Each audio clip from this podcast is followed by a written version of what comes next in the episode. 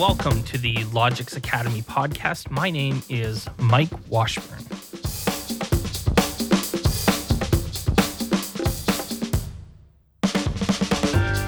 If you haven't joined us in the discussion boards in the community in the last few weeks, check out the various conversations we're having there. We value your thoughts and ideas, and we're looking forward to engaging in discussions together. In addition, you can actually start a discussion about anything you want at any time you want. It's your community after all. And so we'd love to see you use it to work together and to learn from each other. Check out the link to the community in the show notes. A reminder also on the community if you check out the feed, you're going to notice that there are a ton of new lessons available for Dash and Dot, and these lessons are coming out every week. So you should really check out the community page, check out the feed, and take a look at those new weekly Dash lessons that are now available on learn.logixacademy.com. I think you're going to be really happy with those lessons. They're very cool. You should check them out today. When we come back, our conversation with Andrew McDonald.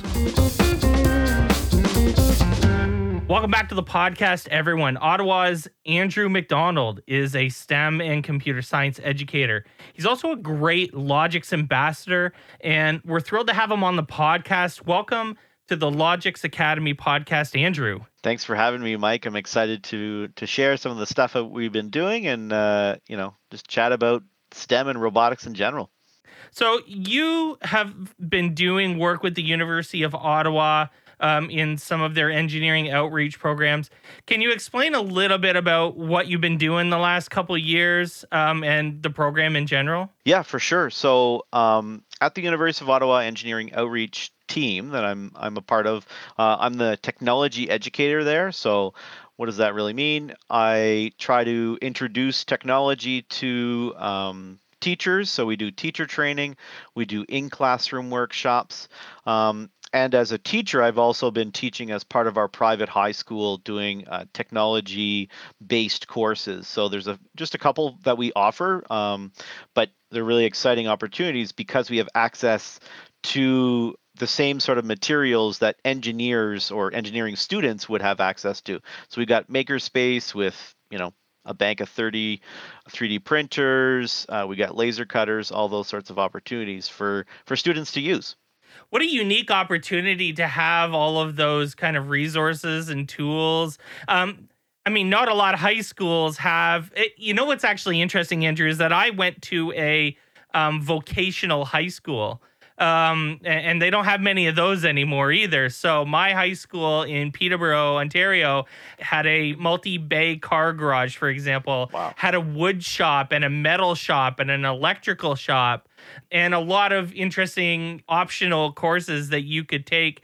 that weren't available at a lot of other schools. And so I imagine you know you're in a similar position where you know this is a unique opportunity to do things that you wouldn't normally do, especially at the you know at the public schools where they don't have the same access to resources and money and equipment that that they do there, right? Yeah, for sure. Yeah. So when we come to schools and do workshops, in classroom workshops, and we're doing a 3D design, 3D printing workshop, we're bringing our 3D printers to your school so that you can, you know, see and feel your designs when you're done with them. And the same with our laser cutting workshops.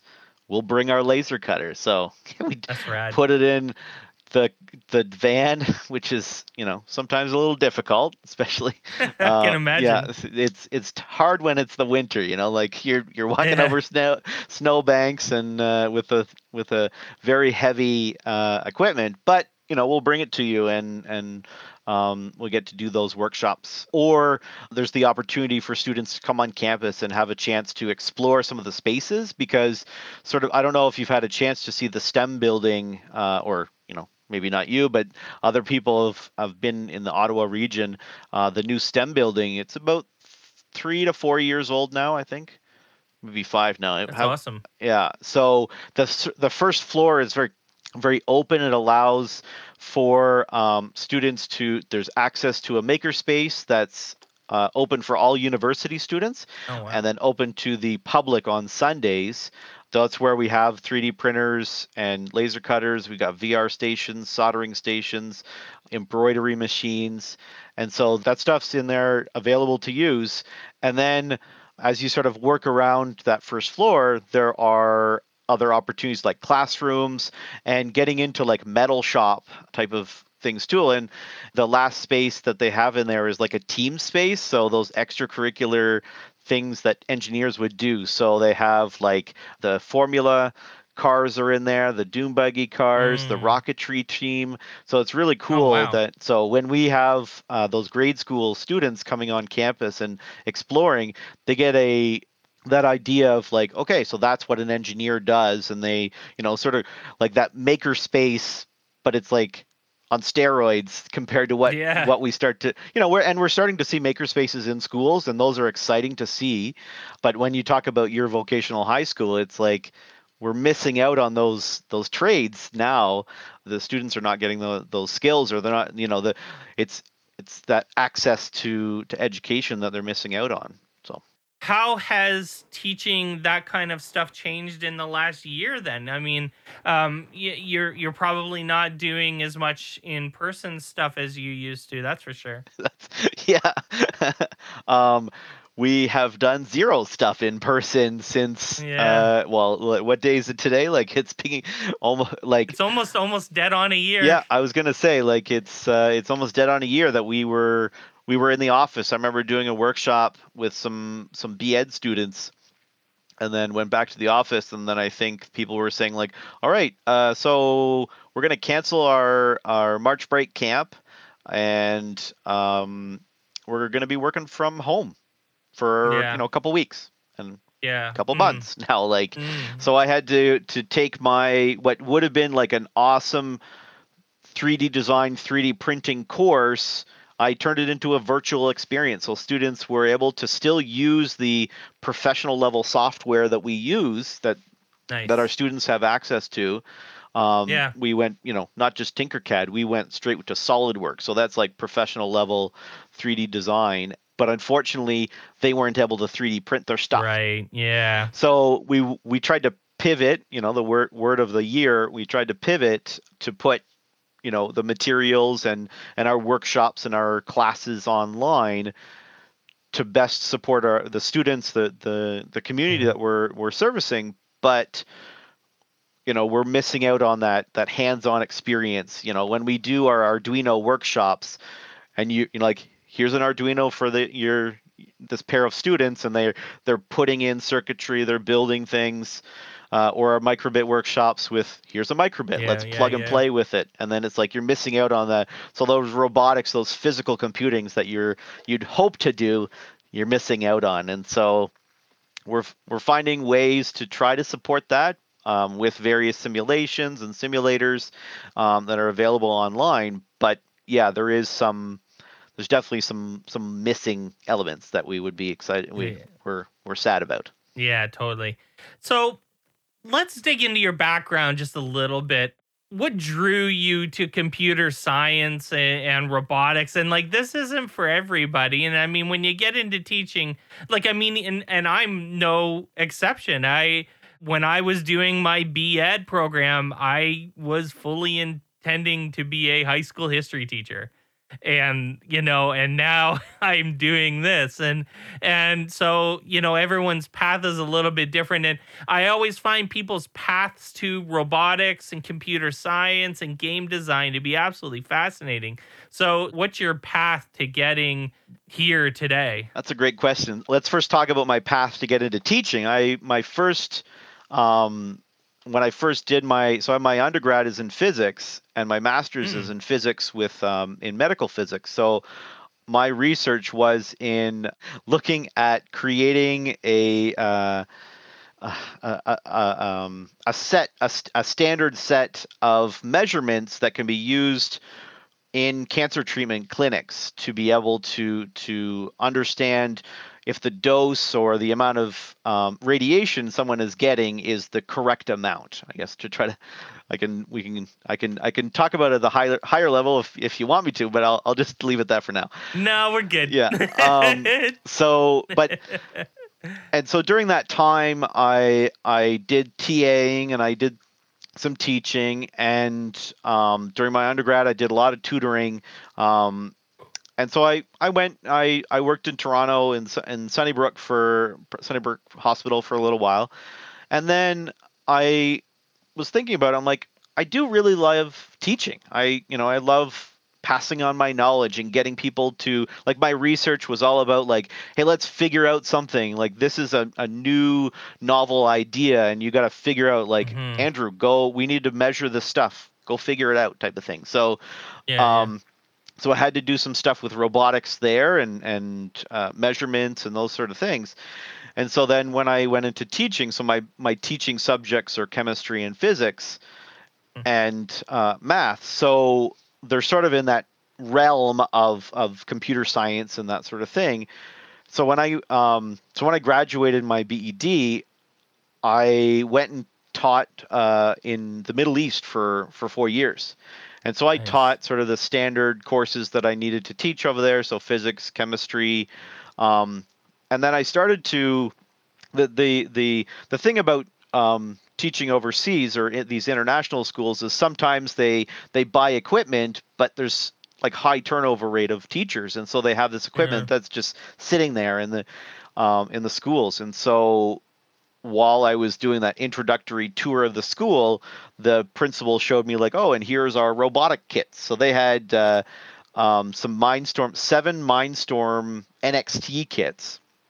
So this was a you know about eight years ago. They had uh, sure. these these NXT kits, and I was like, oh, cool. And then continued on the tour, and then so I started to like, hey, this would be cool to explore. So you know, during when I was doing some prep or doing some work or whatever, um, I I dove into it and I learned that oh, a, nice. a local um, a local college was doing some uh, teacher training for it because they were the local group for um, the World Robotics Olympiad. I don't know if you're familiar with that competition. And um, so it's using the the Lego Mindstorm to sort of follow or um, do a challenge. It's similar to FLL, and so right. Um, anyway, yeah, so I, I dove into it, got some teacher training um, because we know it's not just about having the tech. It's, you know, like, how do I, how can I use it? Like, I can spend all this time to learn myself, but if I have a little bit of guidance, then it will be, it will go a lot farther. And so mm-hmm. I started to to think about it, and I started to integrate a couple of these robotic kits into some of my physics classroom activities. I was like, hey, let's try this out. If it's an epic fail, that's okay. It's my first attempt at learning, right? I'm a I'm a I'm a new teacher, so I'm gonna I'm bound to make some mistakes anyway. And if it's in integrating technology and having the students explore or not, is we'll see what happens. So mm-hmm. it was fun. I what this one activity I did with students was. Um, trying to you know take a robot and they i just said here's the kit build a robot and we're gonna um, just program it to drive forward. That's it. Like you just need to drive forward. And then we're going to look at this in terms of distance and measurement, measurement and speed, and you know link it back to our kinematics unit because this was a, a grade 11 physics course. And so the fun thing about it was, you know, the students that are like the the clowns, they're fooling around all the time. They built the robot in 10 minutes and they were starting to take right. data yeah, that's the way it is. And then you got the students that are like the high achievers. They spent 10 minutes trying to Google a solution on how to build it. I'm like, no. Like put away like I said what what does a robot need? What does your robot need? They're like, well, maybe some wheels. I'm like, perfect. Here's two. What else do you think you need? Like uh, yeah. the, the brain. I'm like, okay, great. Here's this. Like, and just throw some stuff together. Like I want to. They they were not when it came to that creativity, they were scared of it. They were not used to it. Where they you know like they're these a plus students they're like what do i need to tell you to get an a plus? Whereas those other students that were taking data within 10 minutes they were the ones that were used to like fooling around and playing. So it was like really interesting to see that flip.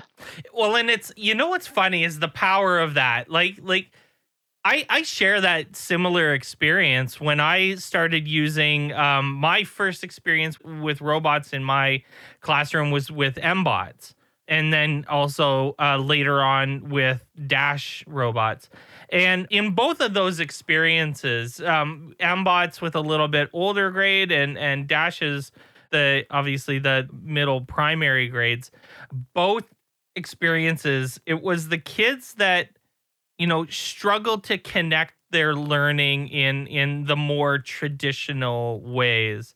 You know, didn't feel comfortable demonstrating what they knew by writing, didn't necessarily feel comfortable demonstrating what they knew by telling you verbally.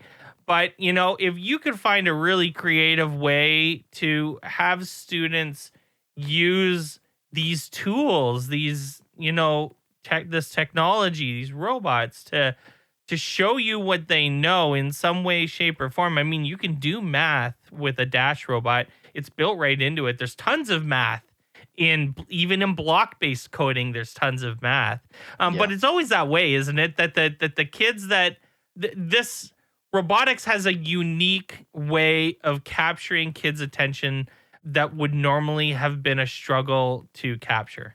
Yeah, yeah, for sure. I totally totally agree.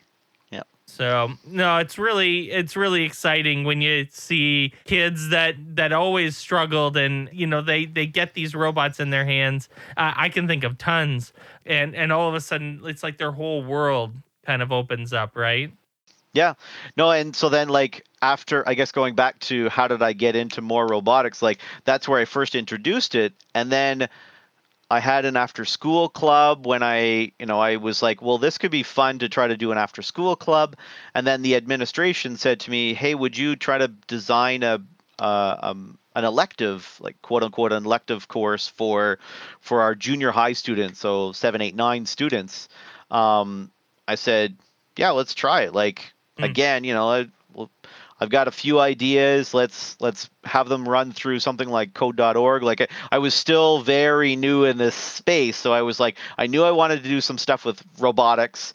So I was like, okay, that's easy. I'll, I'll here's a challenge. Like here's a let's go for it. And then um, I was like, I want to get them started, and I wasn't familiar. I didn't know about Scratch at this point, and so I'm I'm like disappointed that I didn't know about Scratch because of the the potential with with uh, exploring with with Scratch and not needing the the the robots for the students, but uh, we used some code.org stuff. We got them get getting started with coding in general, and then transition to the robotics yeah. and the building of the robot. And each of the students, they all had unique designs on what we're gonna do. And then, you know, first of all, it's like let's just move from point A to point B, and then the next challenge is like point A to point B, but I want you to take cylinder with you, or and you know like just keep get, leveling it up and and based on that, and it was like I had fun. I don't know if the kids had as much fun as me,